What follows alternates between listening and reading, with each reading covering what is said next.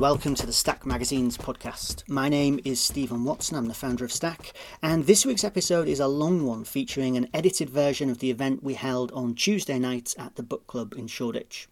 We hosted a panel discussion to investigate beauty and desire in independent publishing, with three magazines that each take a distinct perspective on the subject. I'm not going to go into loads of detail now because you're about to hear my introduction to the event itself, but I'd like to take a minute to say thanks very much to Park Communications for sponsoring the event. They were there with us on the night, and in fact, they print two of the magazines on the panel. So they print Beauty Papers and Ladybeard. So if you're thinking of making your own magazine, do check them out at parkcom.co.uk to see what they could do for you. Just one note before we start, we had some problems with the microphones on the night. I've edited around that and boosted the audio where necessary, so it shouldn't stop you from being able to hear what the speakers are saying. And they did a great job of soldiering on and coping with the failing technology. So I hope you're going to enjoy this episode recorded live on Tuesday, the 22nd of May 2018 at the Book Club in Shoreditch.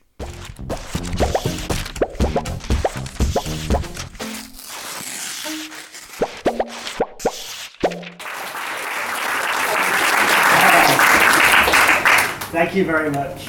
Welcome to this Stack Live event uh, dedicated to objects of desire. Uh, we all know that these independent magazines that we love so much uh, trade a lot on the lovely, lavish, thick papers and the special print processes and the gorgeous photography and illustration.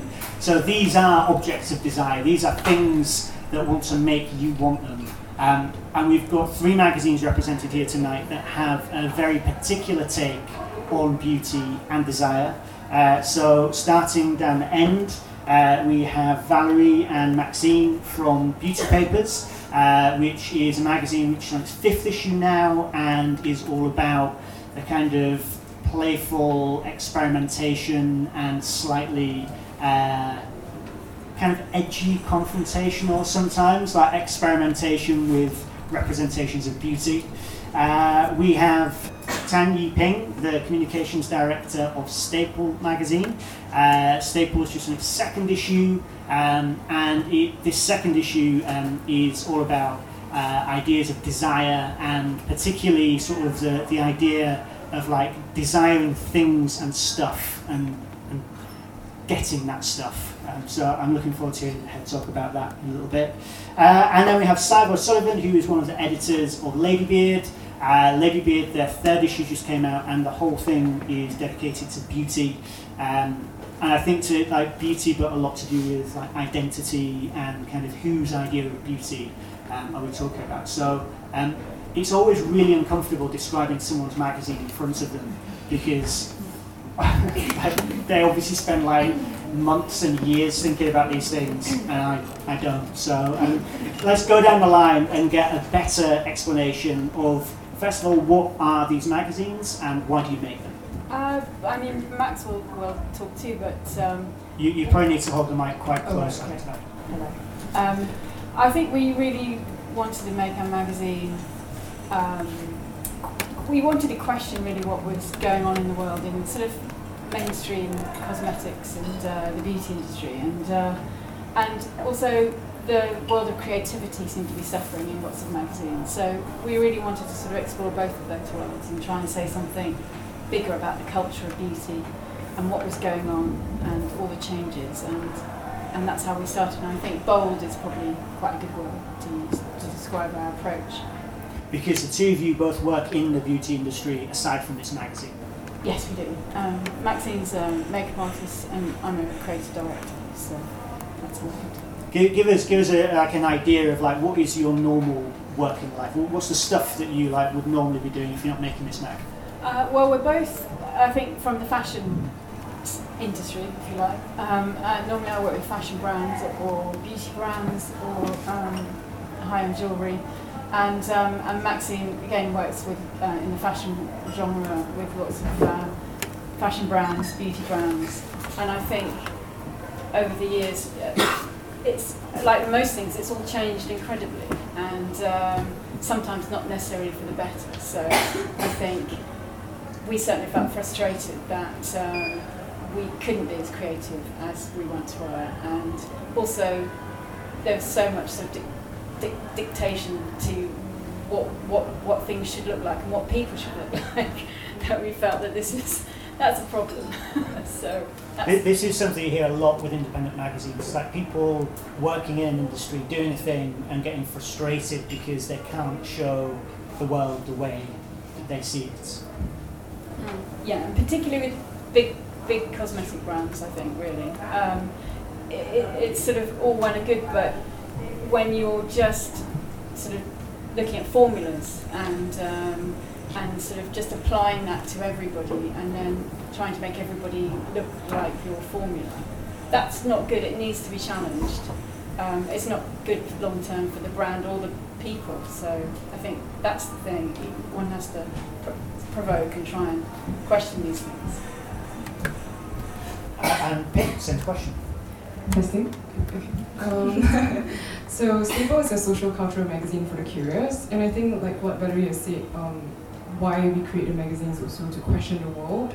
Um, basically, each with every issue we take on a new theme, and with each theme we go from a perspective that our experiences as collective and as individuals are coloured by our social and cultural settings. And being from Singapore, um, I mean, there's a long story and there's a short story about why we started the magazine. I guess the short story is that in Singapore we kind of identified that there was a gap in terms of the local indie magazine. Um, it's very small, first of all, and there were really good titles then, like there were Gallivan Arts magazine, and there were other magazines that were like focused on travel or fashion, um, but none really that question our time and our, like the society, the issues that you know we are plagued by. I reckon, yeah. So we created this because we were asking a lot of questions. We were asking a lot of whys, and why, why do we do this, how do we do this? And yeah, so we eventually came out with Staple. And, and so, how did Staple change from issue one to issue two? I think we've matured a lot. so our team of four, we uh, we have no background in publishing at all, and we started. Um, the first issue was published when all of us were in um, our first year of university, and uh, I think from issue one we learned a lot of like technical um, uh, experiences. We gained a lot of experience there, but also like the kind of content that um, we able to put out. You know, what kind of content spoke to us, and what we want our readers to hear as well. Yeah, so definitely a very steep learning curve from issue one and issue two. Uh, and we should say, as, as an explainer, uh, three of you are now in the UK because of university, Yes, so we're all studying in our under- undergraduate degree here. but the magazine is ostensibly based in Singapore. It is, yeah, all we're printed there, we're um, registered there and everything. Yeah. So the operations is based in Singapore. Okay, and Sadhbh, same to you. Um, oh, So, uh, Ladybeard was started initially as an idea in 2013, but then eventually came to print in 2015 as a our response to so-called women's media, and particularly uh, glossy women's media, so the magazines we grew up on. And what we decided to do then was to take a theme that was either very overrepresented no, not overrepresented, misrepresented, like sex, and then explore that in its entirety from an actual feminist lens as opposed to a kind of um, superficial, saleable feminist lens. Um, and then as we've grown, that same landscape of women's media that is kind of adopted and learned from a lot of feminist ideas has then challenged us to be increasingly um, have to repeat myself, increasingly challenging in how we actually create um, something beautiful, something glossy, but something that is challenging and truly feminist, not something that will sell magnums or something like that. So um, we take, this is our third issue, we've just done beauty, which is in some ways the most obvious choice. And that's also why it took us so fucking long to do because we really, there's so many different things that talk about um, representation and beauty, especially in online media, that is, excuse the pun, superficial. And so we wanted to really interrogate the relationship between media and feminism, not just women, but women and beauty. And it's really exciting to be on a panel with people who are maybe not feminism as the angle, but are using that same kind of interrogative approach to something that is sold to us as so superficial. It's much more interesting than that. Well, and, I think that one of the things that unifies all three magazines is so you, you you have all been interested in beauty and desire in different ways.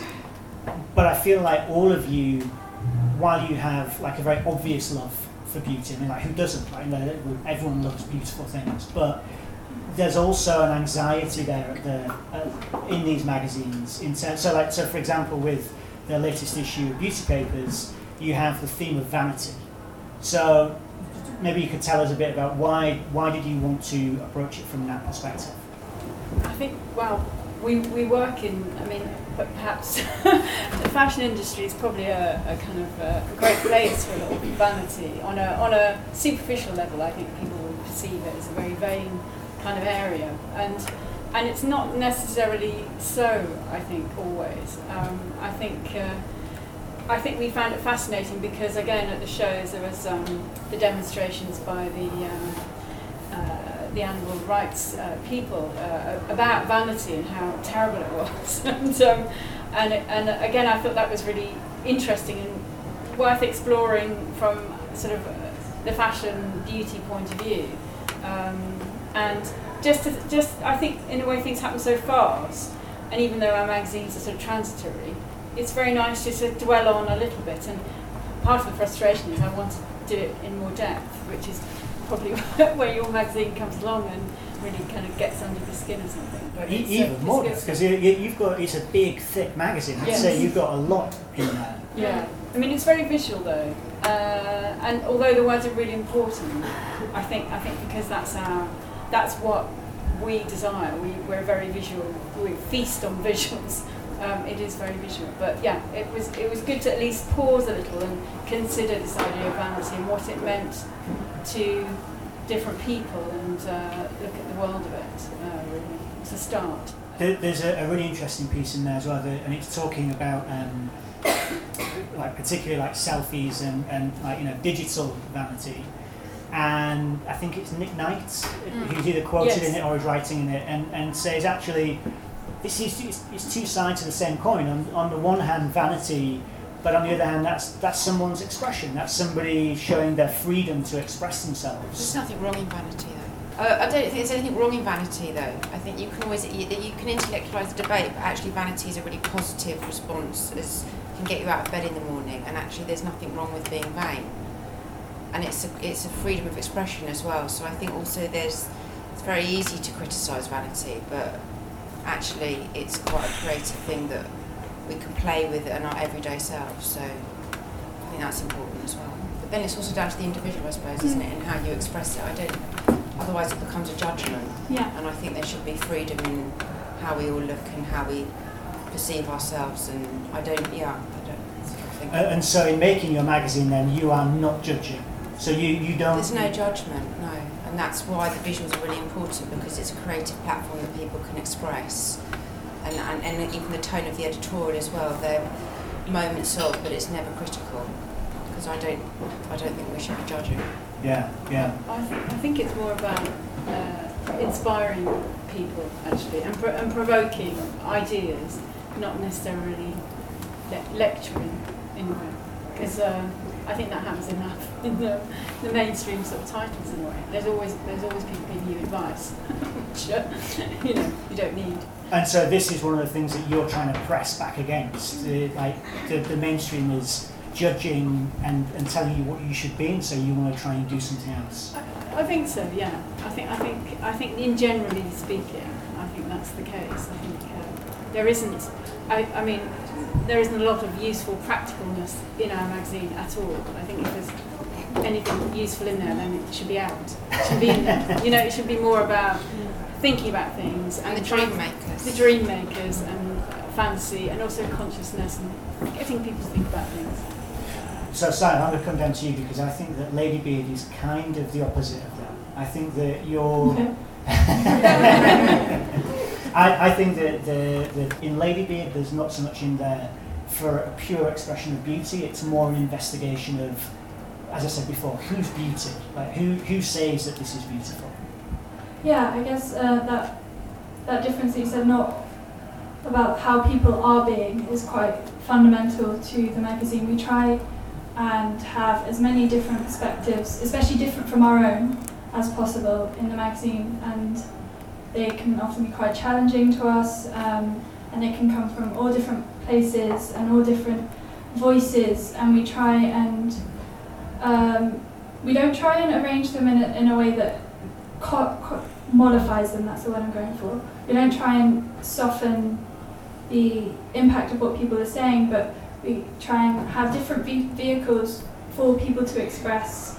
In this case, beauty, but that comes in many different forms. It can come in um, the forms of very physical beauty and our ideas of what beauty is, and it can come in the way that beauty interacts with, as you said, identity. One example that springs to mind that um, is a piece um, about femme, about the LGBTQ identity femme, and the way that that identity has changed over the years from a lesbian and bi woman's um, sexual identifier to kind of encompass more, many more different meanings within the LGBTQ space. And the point wasn't to necessarily make a judgment on the way that femme is used now versus before, but to give four different femmes space to talk about that and how that relates to their idea of beauty. So we have um, what I really enjoyed about working on that piece was um, I spoke to uh, one woman, Shardine, and she was very much focused on the history of the world and how we need to maintain that history and how what it meant in the 60s is what, is what it means to her now and what that's how it relates to her sense of beauty is that it's about desire and what that means to her verses. I spoke to um, someone called Travis Alabanza and they have a very, very different perspective on what femme means to them and how it empowers them. And so that that's just kind of one example of beauty in the sense of being as opposed to how it's perceived. I'm not sure if that's The, so the, the piece with Travis, glad you mentioned it. the piece with Travis is one of the ones that really stuck in my mind because they talked about um, femme as a, a decolonializing uh, power and, and this idea that actually for like thousands of years all around the world people have lived with like genders which are neither male nor female and that's Mm. just part of the culture and then a couple of hundred years ago all the uptight European people went like trouncing around the world fucked everything up. you have to be one or the other. And it, it made me think that, so this is, in a sense, this is something that's like very cool and of the moment now, but also it's, this is something that's been going for a very long time. Do, do you see, yeah, where, where do you see yourselves in Well, that What continuum? I think is interesting is that it's so a lot of the stuff that we cover and a lot of the stuff that women's media covers now um, seems to tackle a lot of trends, and especially people who hate liberals see see things people as adopting trends because it's the new cool thing, but it's not that. It's that people are now finding words to articulate what they've always felt, and we also have a much wider way of communicating, even if it's a smaller scale like a print magazine. So um, uh, what I really loved about working on that piece is, like you said, talking to Travis, they um, just the profiles of these four different people gave me four different perspectives on something that I myself identify as, but have never had the opportunity or the language to explore beyond it, bar a couple of years ago when I learned about they're on the internet, you know. Um, and I think that that so there, that's fundamentally exciting. And the other thing is that yeah, this idea that there are there are trends in feminism or there are trends in the ways that we talk about each other. It's not that. It's that people are being given a language to articulate things that they hadn't been able to before. And so, a big part of what we do is give space for those people who now have that language to talk about it. Uh, Maxine, there's a, a piece in the, the current issue with um, Eva and Adele. Mhm.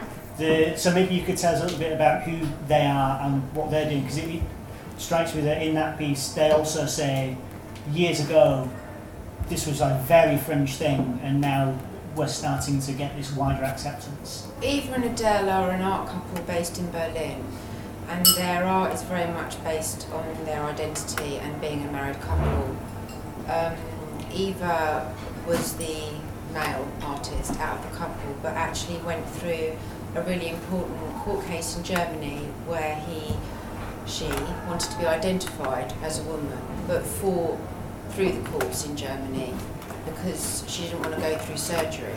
And so for many, many years, Eva was identified as a man, and it very much upset the couple. And they won the court case actually in Germany, so she's now um, recognised as a woman in Germany. But for many years, they were very abused on the streets, and people didn't really understand what they were doing. So they don't really, their idea of gender is not really a part of their art anymore. So they they talk about being gender free and gender fluid and not wanting to identify with their sexuality and actually just make art.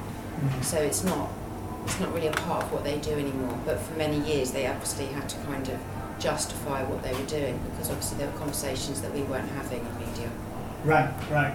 But and so did did you get the sense from them that actually now those conversations are happening a little bit more? Yeah, which you know is important. But they've kind of been going through that for so long that now they've they've stopped identifying like that. Right. And what was it that made you want to have them in the magazine this in this issue? I love the freedom and the spirit of, of, of who they are. When we went to Germany, I just wasn't disappointed. You know, they're, they're absolutely glorious and fun. And I remember them on Eurotrash in the 90s with Jean Paul Gaultier. And um, they always used to make me smile. And then Valerie found an image of them.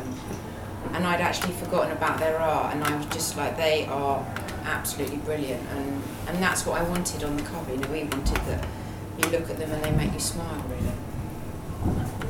Yeah. And also, I think the fact that they they have just done what they wanted to do. They've just trod their own path, and it didn't fashion didn't come into it or laws or anything, and um, and and done it in a very kind of great, peaceful way, which is very nice. So I think we found that very interesting from uh, many perspectives. Ping, thinking about the so the, this way that uh, these magazines now are, are reflecting a, a moment, a, a time that we're in. I'm interested in the, the fact that you chose to look at the commodification of objects and things. Mm. What, what was it that made you want to go down that path? I think in our editor's note, written by our editor Clara, um, she stated that the, the, the sort of objective of the issue was to reclaim a more bodily experience with the world. And when it comes to our discussion on objects, I think it's also a reaction against social media, or like it's our response against social me- to social media and how, because we live in such a social, in an era of like using our phones and you know looking at things on our phones, a lot of times before we step up to a store or before like we decided we're going to buy something, we need to have that verification online. Um, and that is also where desire starts to grow, I believe, um, because you want to look a certain way. You know, social media marketing is a huge thing now, um, and it's imperative for any product. Um, yeah, so I think it's that appeal that um, product like brands put out, and that make you want to buy it, make you like have the desire to own it for whatever reasons. It could be like aesthetic, it could be you know sentimental, and what we are trying to do is what the issue is trying to rather is trying to investigate how our relationship uh, with objects and how they populate the world because we feel like that's really important to question it because it positions us in a certain time and space in you know around our surroundings and gives us a sense of self-identity. Or identity as a collective rather so in um, our second issue we actually have a an essay written by an anthropology student from SOAS Muhammad Zahiru and he wrote about wavy garms. And I'm sure you guys are some of you might be familiar with the title wavy garms. Essentially it's um, wavy means from urban dictionary means looking fly like looking really good and garms is just a shortened word for garment and how he kind of like defines it is the fact that um, you know we want we are wearing sociality because we would like wavy garms are clothing items that you would normally get from like thrift stores um, have a certain like 2000 look to it Yeah, so I think that's a very, you know, that's like what is capturing a time in um, the society that we live in now in like the 21st century. And I think that's really important because I feel like, you know, especially fashion, because you're always going to be looking back. And this is a creation of uh, the people like my peers. Yeah. And, and, and in doing this, you're Yes. obviously, you are then creating an object itself to be sold. Mm-hmm. Yes. So, like, where, where does I, I, I love the meta-ness of all of this. The, Mhm. so, where does this land for you in terms of using beauty and desire to create a product that you want people to desire and then buy? I think beauty has been commodified and continues to be commodified. Um, I think in our investigation, it wasn't really, you know, we gotta use beauty and desire. It was more of like, let's use the object as the take-off point and the relation and this like sort of ambigu- like ambiguous relationship we have with objects. Um, yeah. Uh, yeah, so I think, but obviously with ob- like objects define us in a way. So what we wear is how we want to present ourselves, and that relates to beauty. And I think what we're really trying to do is really to like capture a certain like essence or a certain zeitgeist of the moment. Uh, and so to, to anybody else, so, where, what are your feelings on creating a thing to be sold? So the, the uh, using beauty and and these images to create that desire to make someone to go and buy it. I mean, we live in a capitalist society for us to be able to do it. I mean, we make no money personally off of doing this, and we try and keep our retail costs, our retail price even as low as possible because we want it to be as accessible as possible. But part of the medium that we use is inherently desirable and inherently is inherently built to be an object that you you not only read and you not only like indulge in, but you also you kind of display. You want people to share in it. When so much media, when the majority of media is online, having something that is encased where it's not immediately accessible uh, means that you're you're losing a huge audience. That is an intentional choice that we're all making, and so we need to have something else that gives it not the, it's never going to be the upper hand. There's no like pretending that it's going to be the upper hand, but gives it that edge. And there's a difference. I mean, I think it's quite easy to to sum it up and say using beauty to make something desirable. But what actually, I mean, this is why we're here. But what actually is the beauty that we're using versus what Staple is using versus what beauty papers are using? They're all fundamentally different things you can't find anywhere else. They're pushing some boundary. And maybe that in itself is what is desirable. I think that's what's intriguing to the majority of people here. And I think beauty doesn't always have to be obvious. It Mm. doesn't always have to be about vanity. And um, I think this is from an article in the magazine as well. Um, he's an Italian photographer, and he published a photo book called The Flying Carpet. And in our interview with him, we asked him like, "Do you find comfort in taking photos of um, objects?" So what? Also, let me just paint a better picture of this. He uh, he went around Emilia Romagna and Sardinia, where he's native to, and basically just went around taking photos of objects that he sees on the streets.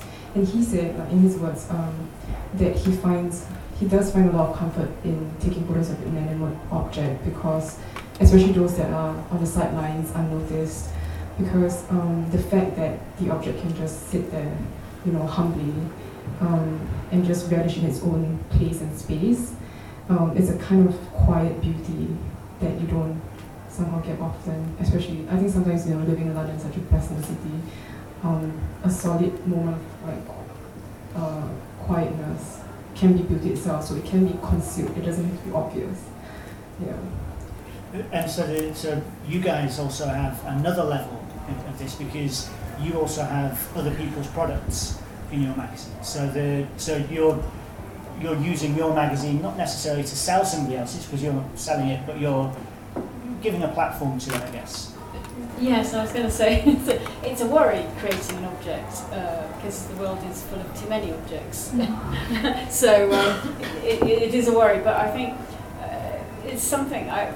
It's born out of wanting to um, create something and also maybe disrupt some things. And in a way, it's a, without sounding cliches, it's a bit of a journey in a way, and we're we're not quite sure where it's going to end up. And I think in exploring different relationships with brands and products and trying to sort of um, try different things, we, we're quite experimental with those relationships and sort of what we do. Um, it's uh, there's no kind of answer at the moment. I think I think it's uh, I think we we need to survive uh, and we want to sell our magazine and we want to try and you know sort of maybe make sort of get people thinking and uh, but also be very creative. So in a way, there's all these sort of human desires in in us trying to create something that we uh, unashamedly kind of go for with our magazine.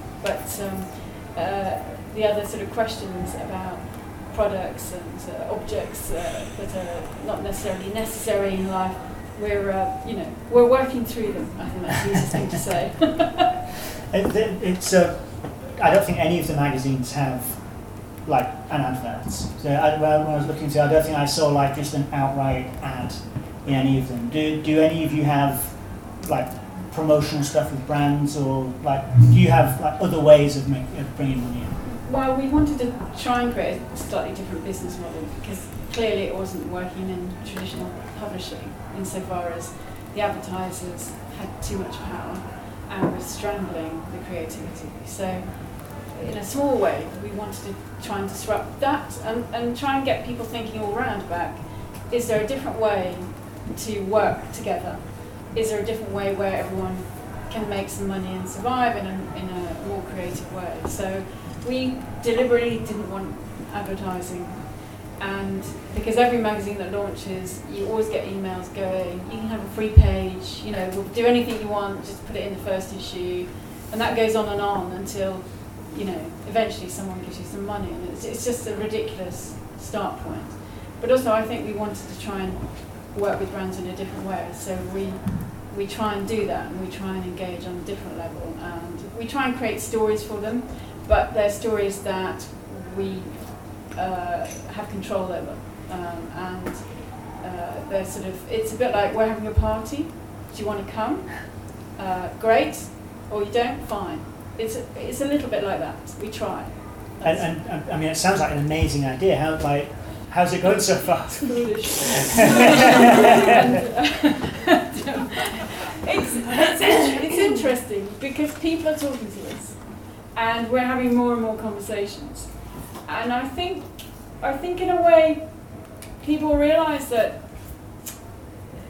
what has been going on isn't necessarily working and isn't necessarily what people want anymore. And and although it's um, yeah, it's it's a, it's an ongoing thing, but people are talking to us and, and they are interested in, in exploring different ways of doing things. And uh, and I also think in a way you can do them around the magazine. You don't necessarily have to do them in them.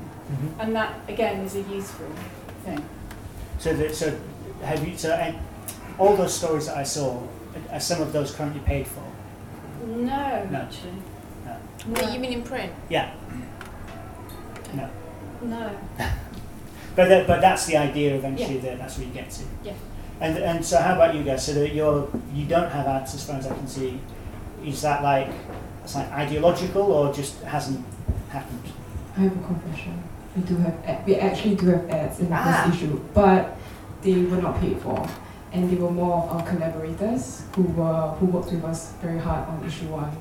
So, for example, like the uh, company that produced our tote bags, um, we put in an ad for them as well. Yeah, but we very fast realized in the second issue, uh, while we we're preparing the second issue, that no one's going to pay for a print run, a small print run of an independent magazine. So we decided in the second issue that we were not going to do it, and that gave us a lot more freedom to work with. We are we, we do understand the privilege that we have for not being able to, for not putting ads into it. Um, but yeah, it's definitely a struggle because then not only uh, revenue comes from cop- like selling copies. We keep turning it off. Apologies. I wasn't trying to avoid the question. Um, no, we don't have any ads. That began as an ideological thing. Uh, be- oh, God, so much is happening. someone's outraged that we don't advertise. Um, uh, so yeah, we don't advertise, and that began ideologically because we were just out of university, and we were like, all the magazines we grew up with, they had so many ads. We hate that. Um, which is still true. It's so hard to get to any good editorial content in mainstream magazines, and it's incredibly frustrating. But uh, our, our creative process doesn't allow for them. We found a way. Our the money that we make for the last issue funds the next issue. So it's entirely cyclical and doesn't give us anything, and it's draining. But this is, um, I mean, if any of you have the magazine or any of the previous issues, you know that you'll see like every. We don't have like a set layout. We don't have a set format. We get all of the content in, and then we work out how it fits together to tell a story throughout, as well as individually. And so adverts wouldn't work with that. This is all very ideological. I realize this is why it's not a sustainable business model and like a desperate out of hours job. So um, I wouldn't recommend it to someone who wants to start an independent magazine and you know maintain healthy relationships and good sleep and stuff like that. But it does mean that the creative freedom that goes into each individual one is entirely ours, and we can feel proud of every part of it. Um, All right. So talking about creative freedom, your current issue has two Mhm. covers. mhm. Tell us about the covers and what sort of consequences you've seen from that. Uh, to the last bit, surprisingly few actually. Um, so, do you mind if I give you this? So yeah, we have two covers, and they are they're not they're only thematic in the sense that they're by the same photographer. But what we wanted to do is we wanted to uh, have something that was really arresting, not necessarily beautiful at first, but really arresting. And then as you kind of get closer to it, like if you see it like up there, or if you see it in a shop, or even online, you're like, I'm not sure what that is, and then you get intrigued by it, and then you're challenged, I guess, by what beauty means to you. So they're two completely separate ideas, though they are very uh, tonally similar, I guess. So we have the um, this is the lips cover, uh, which is what I also call the safe for work cover, um, and then we have the bum cover. Uh, which my dad didn't buy at the launch, you'll be surprised to know, um, and hasn't been sent to Granny. So the reason why we wanted to do this was it was very fraught actually. We so I said at the beginning that beauty is a very overdone topic in in feminist media when we say something that is overrepresented. I think this is the most it's the fuel behind the majority of mainstream women's media is this idea of beauty and striving towards an obtainable beauty. So we wanted to look at parts of what we analyze beauty in ourselves the most in the human body and be like why why are these things that are all just part they're all just part of our bodies why are some things fundamentally seen as beautiful and appealing and some things aren't so um, you talk about aging and you talk about um, like kind of in textural looks at skin and then you talk about like just random parts of your body and orifices and what you're saying about like why is one thing fundamentally ugly when actually you're saying something much more interesting if you're looking at bumholes and you're saying that that can be beautiful because you're saying something interesting about queer sex and you're saying something in- interesting about bodies and politics. And we're not the reason why we did two is because it was quite um, challenging within the team. Uh, it was very fraught making that decision and we wanted to have one where at least one that you were happy with at least one um, because there are some people who are so passionate for one and not the other, and the other way around. And I just kind of sat in the middle, like, um, but I'm really, we actually haven't had repercussions. Obviously, in shops, people put the lips one out first. We were expecting that. Um, but sales-wise, we've sold pretty. It's been maybe 50-50, and then at the launch, most people picked up the lips first, and then they heard us talk about it, and then they came back and like, oh, can I swap it? But then, yeah, you're right. Sorry if that's upsetting to anyone. Uh, uh, so I'm going to um, uh, ask the questions in just a minute, so please be thinking of stuff you want to ask the panel. Um, so you guys, I think you had eight covers for the current issue, Yeah. Well, and, and you and you ran a, a real spectrum of there. There was some stuff there which was like very like kind of classically like elegant beauty, and then there was some stuff that was much more like arresting. Kind of a, what was the thinking with that spread? Um, well, we, we, we like to have multiple covers um, because, in a way, it allows the team, all of us, to kind of have our own kind of the one that we really love and fight for. And, and also, I think it, it's really fun to show different facets of beauty around the topic, and I think that's kind of kind of important, I suppose, too. Um, so yeah, I mean, we just it just really is, is it goes on on the imagery that we have, and um, I mean, I particularly like the one for the vanity issue with the story with the mirror on the face because it's kind of no one in the right mind puts that on a cover, a bit like your bottle. I think Is that's bum. A bum, is it is it bleach? Um, that's what I wish believe so. I wasn't there for the day. It was it's one of the editor's bums, isn't it? so you know, so it's gone. yeah, so. no, it is, but it wasn't mine. And, and so, the, do you see uh, like a difference in terms of like the the sell rates depending on the covers, or does everything just end up going? I mean, it's really hard to get hold of beauty papers. It, yeah, it is. I think. uh, Distribution. Yeah, it's a distribution, yeah, distribution problem. That's another another dis- topic for this debate.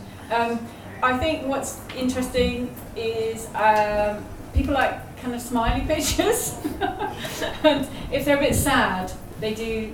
pe- You know, they may be very arty, but they they have less appeal. So it's it's been quite interesting, and I try not to. I mean, I you know, I kind of revel in in the sort of. Uh, the results of you know you do get to find out what sells more but it is yeah it's quite obvious really it's yeah So or, could- or very you know kind of provocative ones do really well so it's it's it's kind of as you expect really So, so provocative and happy is the, that's the Venn diagram. Yes. Of, Yeah. yeah I'd say so Uh, okay, do we have any questions for the panel? I have lots more. I'd love to, love to know how. So you started Ladybeard like straight after uni, or like how did you begin? How did you afford to like fund the first issues? How did you like get it out there? Okay, so for, for anyone who can't hear over there, so um, how did you fund the first issue of Ladybeard? Um, so we kind of half made the first issue, and then we had a fundraising event, uh, which brought together most of the funds for the first issue, and then um, I put in some savings as well. Uh, and most of us put in some savings, and then from that point, we're very lucky that I had the savings. Like we, we're not going to pretend that we weren't privileged in that sense, um, but uh, I've never made them back. Um, and uh, we, yeah. So from that point on, we just hope to sell as enough issues that we can then do ideally a bigger print run, if not then at least the same print run, um, and pay our contributors as well, and you know pay for shoots and stuff like that. It's expensive business doing this, especially when you elect to not do adverts. Fools. Is it how does that like tally with you two? So the are you are you paying contributors? Is, Um, it's pretty much the same actually. So how we founded our first issue was we have um, funding from the National Arts Council in Singapore, so we have a little bit of money, and then all four of us we had, had worked before going to uni. So for the entire year, we basically just saved up and we put in our own money into it. So, so the first issue we managed to I would say like raise about fifty percent uh, of the sales for the second one, and then we kind of did like a push for more, and also we were funded again by National Arts Council, so that was some we did the as well. Yeah, so a lot of like um, blood, sweat, and tears. yeah. and um, and we um, we put in um, savings um, to, to launch it really. Um, savings from my business and, and Max you know just saving money basically. That's what we did. And and because I know that uh, for a lot of magazines where like you know you're you're maybe not making any money from it yourselves. Contributors are then okay because they say, well, that's fine. You know, this is a labour of love. This is something that I want to be involved with. Is, is that an, an accurate representation for you guys? Yeah, yeah, very true. So we, we kind of pay a nominal fee when people ask, and then if it's unsustainable for them, we don't know them, then we, we work with them to find something that will work. But also we work with friends who see the blood, sweat, and tears that go into it and are, happy to be a part of it with us. So it's there is no like flat rate that you get with mainstream magazines, but we we make sure that everyone is happy and no one feels fleeced, basically. And we give free copies of the magazine, so if Yeah. any contributors want uh, a few copies, we're like, yes, this Yeah. is, you go, take as many. And I think with the contributors that we work with as well, because it's a platform of play and creativity, we work with artists that want to help make this content for the magazine, and so the payoff is that we obviously publish their work, so there isn't a fee when you shoot for beauty papers, because obviously we're self-funded, but the communication is is that they get to play and express their creativity, and we get to publish that, and so that's how the relationship is formed, and Sure. Yeah. Had another one. Okay. okay. Yeah, um, uh, I was interested in asking what's the main art learning from having your own magazine? Because sort of like many people want to print their own magazine. So what have you learned so far? Okay, so loads of people want to make their own magazines. What is the Start main thing you've learned? We've got tears on the stage. What's the main Start. thing you've learned from this? I've learned to drink a lot. Yeah, no. Great hair. Great hair. It's really, it's really hard work, but I, I think, I think it's, it's incredibly exciting at the same time, and um, and you end up doing things, working with people, getting people to do things that you never imagined you necessarily could. And so I think, yeah, it's really exciting. And I think if you have to, you know, if you have something, there's no point being frustrated, is there? In anything. If you want to do something, you have to give it a go. So I think, yeah, keep that going. means open and vain. Yeah. Um, I think the practical lesson that um, I learned from it is just to like if you have a timeline, put a few months more into that timeline. Because There's always gonna be something that's gonna mess up. Your printing's gonna get delayed. You know, proofreading takes forever. So yeah, definitely uh, put those extra time in. Um, I would say uh, do it with people you can be 100% transparent with. If you're doing it with your friends, you need to know that there are going to be boundaries that you would cross, that you never will. You're going to be so critical of each other's work. And you, I, our team, there are seven of us. There are three co-editors, me, Maddie, and Kitty. And I don't think uh, the things that I say to them, I would never say to anyone else, even my fiance, because like we have this level of intimacy in the way that we work now that has been developed over the four years that I will never have in any other working relationship. And but that is because we were very lucky in choosing each other. I think if it had been with someone else, it wouldn't work. So you you have to really believe all together in the vision of what you're doing and be okay with making each other cry and not take criticism as a criticism of yourself because it's it's like it's really hard when you're you're creating something out of nothing, you know. Yeah, and you, oh yeah, you need to actually really care about what you're doing. Otherwise, it's like, God, what's the point? Okay, there you go. And we spoke a bit about the Ladybeard cover, but more the Brumhole one. Yeah. And Yeah. I was just thinking, like the cov- the lips cover of Beauty and the Beauty papers cover of this older lady with like no hair. They're like doing quite a similar. They seem to be doing quite a similar thing in a way, which is like, here's the opposite of something that you generally consider beautiful. Now look at this with the word beauty on it. Is that the basic play? Is it like we are presenting to you the opposite of the thing that you generally think of as beautiful, that's kind of the import, or is there like, are there other decisions going on there as well? No, I think I, th- I mean that's Adele. That's part of that's part of Eva and Adele on that.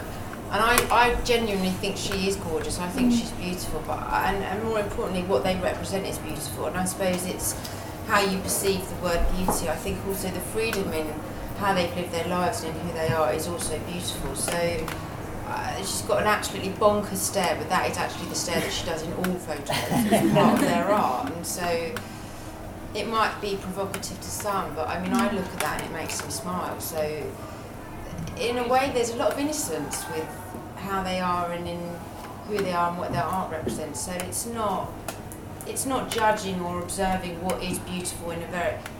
Sometimes it doesn't need to be intellectualized. It's such such a mm. brilliant picture. They're such great artists, and that I think it's really important as well to kind of we've become so serious about everything, and mm. sometimes, you know, a bit of joie de vivre, a bit of fun. We need to remember to laugh and engage with imagery, not always, excuse me, criticise it or, you know, it can be so serious out there. So actually, I love the idea that people pick up beauty papers and it makes them smile, it makes them laugh. You don't have to love everything in there, but I just think sometimes you don't need to intellectualise the debate. You just need to enjoy what you look at for very simple reasons, and I think I think Adele does that.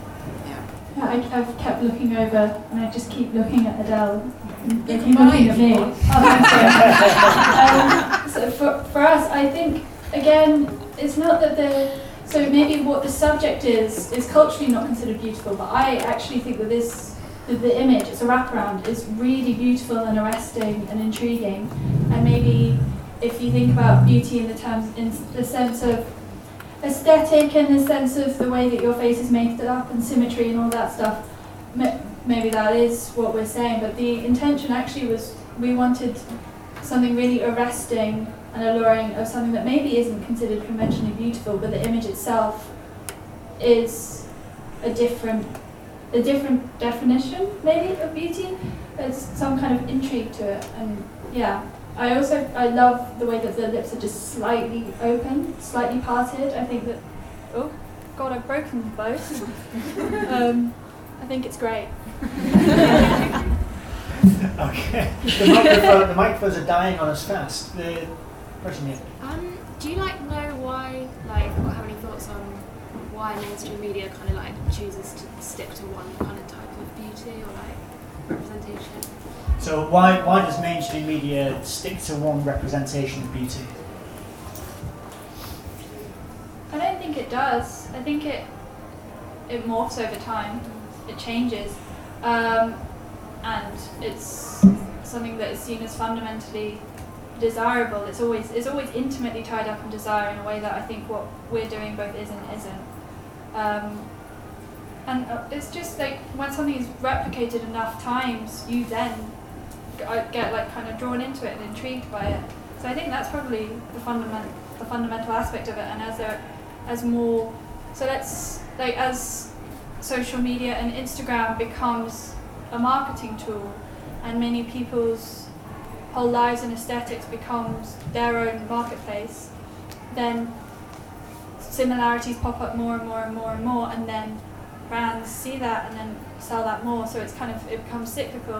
What is interesting though is I do think that there are many different facets of people and places and things that are breaking into that, using that more like using Instagram, but also using things like print media and using things like art installation to completely counteract what that single image is. And also, like there isn't necessarily something wrong with that single image. I think what is wrong is us being told that that is culturally told that that is the one one representation of desire that can exist because that is fundamentally not true otherwise no one would be fucking whoop sorry like i think and i think yeah i think that was the end of my thought i got distracted So this is a question to all the um, panelists. Um, much love two-parter.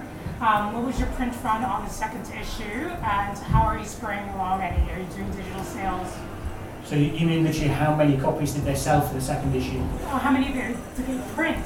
How many did they print the second issue? Yes, Why specifically the second issue? because that's where you kind of already contemplated the first issue. You already had that experience, and then I think it's more interesting to see where the second issue goes. Okay. And the first one, you're just kind of shooting in the dark, to be honest. Okay. All right. Who wants to say that? Twice as many.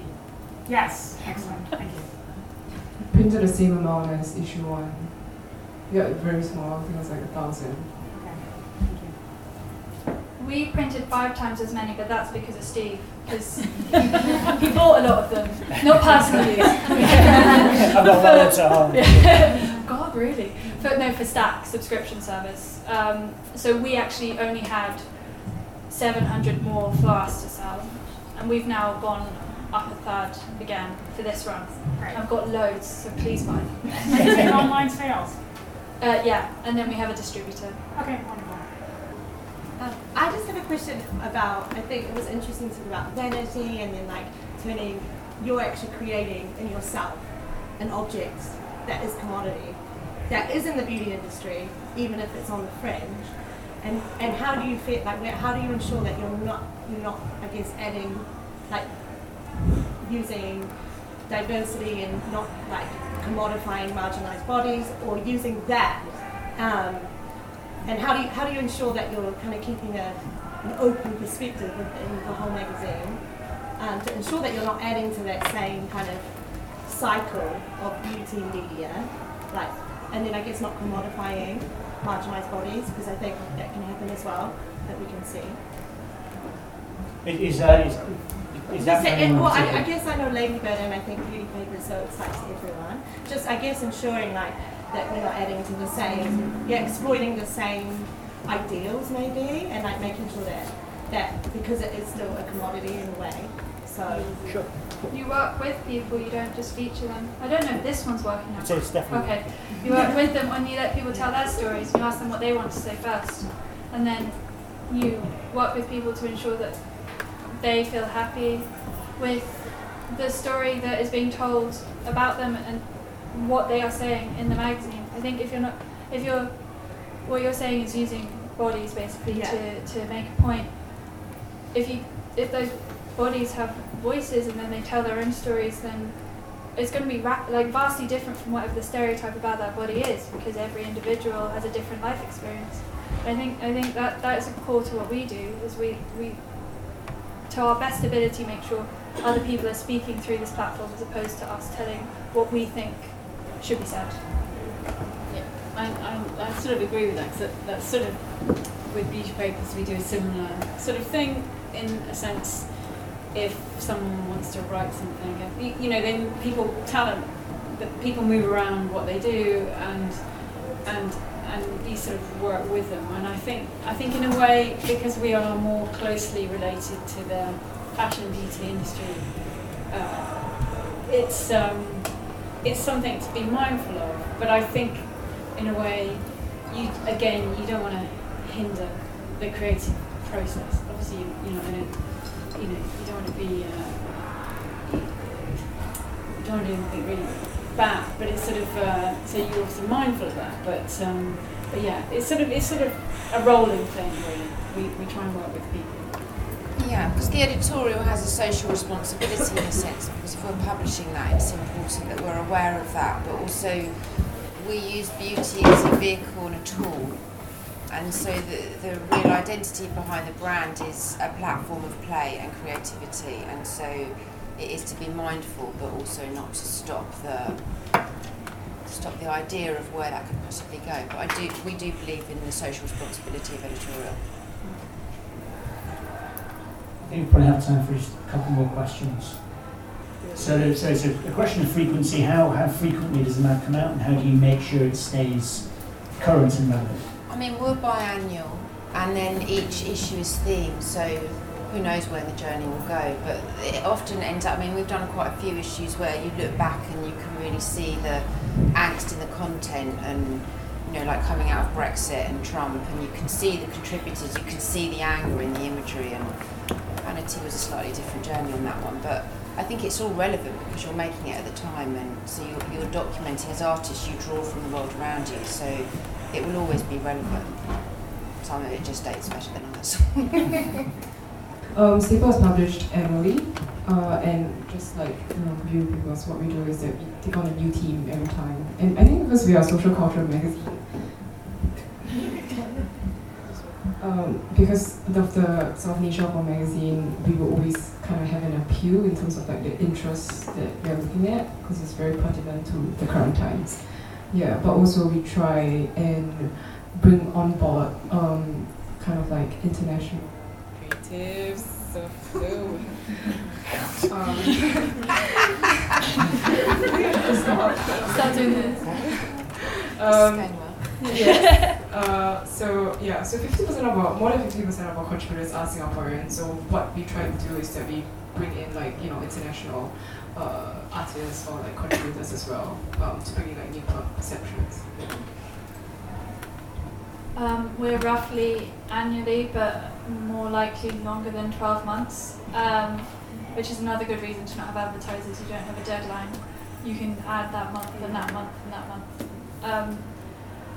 And then, well, I mean, things are always going to date, but again, because we're thematic, I think that's a running theme in independent magazines is being thematic because it, it like yes, you do things that are of the moment of that time, but you can also you can approach things from so many different angles, and you can take things in such weird directions that yes, maybe in ten years it's going to look dated, but everything we do is.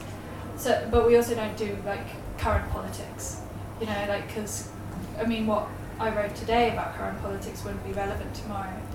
Just out of curiosity, um, do you know how many of your readers are male or female, or is it mostly female readership? Or About I look around here and it's mostly female. We're interested in this. That's Just wondering point. How to a, reach. a very female room here tonight. Yeah, and that made me wonder about Right. the readership. Are they also predominantly female? We've got 60 40. Oh, that's pretty good. Yeah. Sue as well, 60 So, so 60 40, and I'm assuming 60 in favour of women. Yes. Yeah. And Ladybeard? I mean, I'm not sure, but I would guess about 80 20. Um, definitely majority women, but not solely in any case. 75, no? Yeah, 70 30 actually, I'd say. I've changed it. I have no data. The statistics are moving so fast. That's why I can't write about politics. Uh, right, I'm just giving up on microphones entirely. I'm just going for speaking louder than normal. Um, we've got one here. Is there, you've had a go already. Is there, uh, is there anybody else who has a question before we finish up? Okay, our last question of the evening. Um, I just wondered how, so for all of your, when you did your first issues, how did you then get that out there? Like, how did you go around to shop? Like, what, like, how did you, yeah. How did you do it? Um, well, the first issue, issue zero. So I mean, you when you publish a magazine, you get a distributor, which, well, historically useless. And then, um, but I think the idea of the voice. I mean, particularly because we work in fashion and beauty industry, and also our commodity was our contributors, and it was giving them this voice and working with them and being able to showcase their work. It was a lot of word of mouth in the industry and talking to artists that wanted to be part of it and felt the similar frustrations that Valerie and I had in, in beauty papers being born. So it was um, it's a bit more of that really. And I suppose you know, I mean, I'm not a huge Instagram fan, but there are benefits to social media, and, and that was that was helpful. I think in the independence uh, magazine scene, like everyone's really helpful. So by word of mouth is one of the best ways to get your magazine out there. And social media to an extent, um, but especially having events like this. So for Staple, we had a big launch for our first issue. So that's how we really drew a lot of our crowd in. And from there, they'd be like, "Oh, have you seen this? Have you seen that?" So that's how we kind of like infiltrated proliferated. Um, I, I think this one's still working. Uh, for us, I think it was two things. Um, our first issue was Sex, and it came out uh, in 2015, and that was, and our cover was, um, it was a big pink dildo, and that hadn't, again, it hadn't been done before. Like you see sex toy imagery everywhere in women's media now. They've kind of got over that fear. Uh, but that wasn't there, and that meant that we got quite a lot of press coverage, to be honest, and also talked to Steve and talk to Jeremy at magCulture. They'll help you out, like 100%. All right, I like. I- We'll finish with a plug for Stack. I'm happy. um, I'm really sorry about the stupid microphones. Um, I hope that that didn't stop people um, hearing what's been said up here. Uh, please do come along. We're going to have boxes of magazines um, out here in just a minute. Uh, buy from them. They get all of your money, and that is good. Come and have a chat with the guys over here at Park. Um, have a look at the magazines apart from anything else. Uh, but please stick around and have a drink with us. Um, and I hope we'll see you again at another Stack event. Cheers.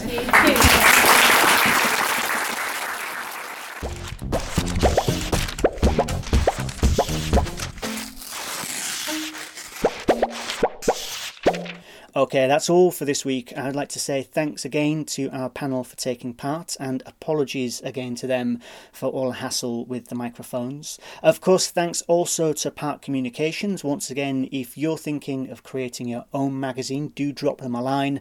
They love working on small runs with independent publishers, so it's well worth looking them up at parkcom.co.uk. And of course, tell them that Stack sent you so that they know this whole sponsorship thing is working. And finally, thanks very much to you. I know this one's a long episode, so thanks for sticking with us all the way through to the end, and we'll be back with one of our normal length episodes next week.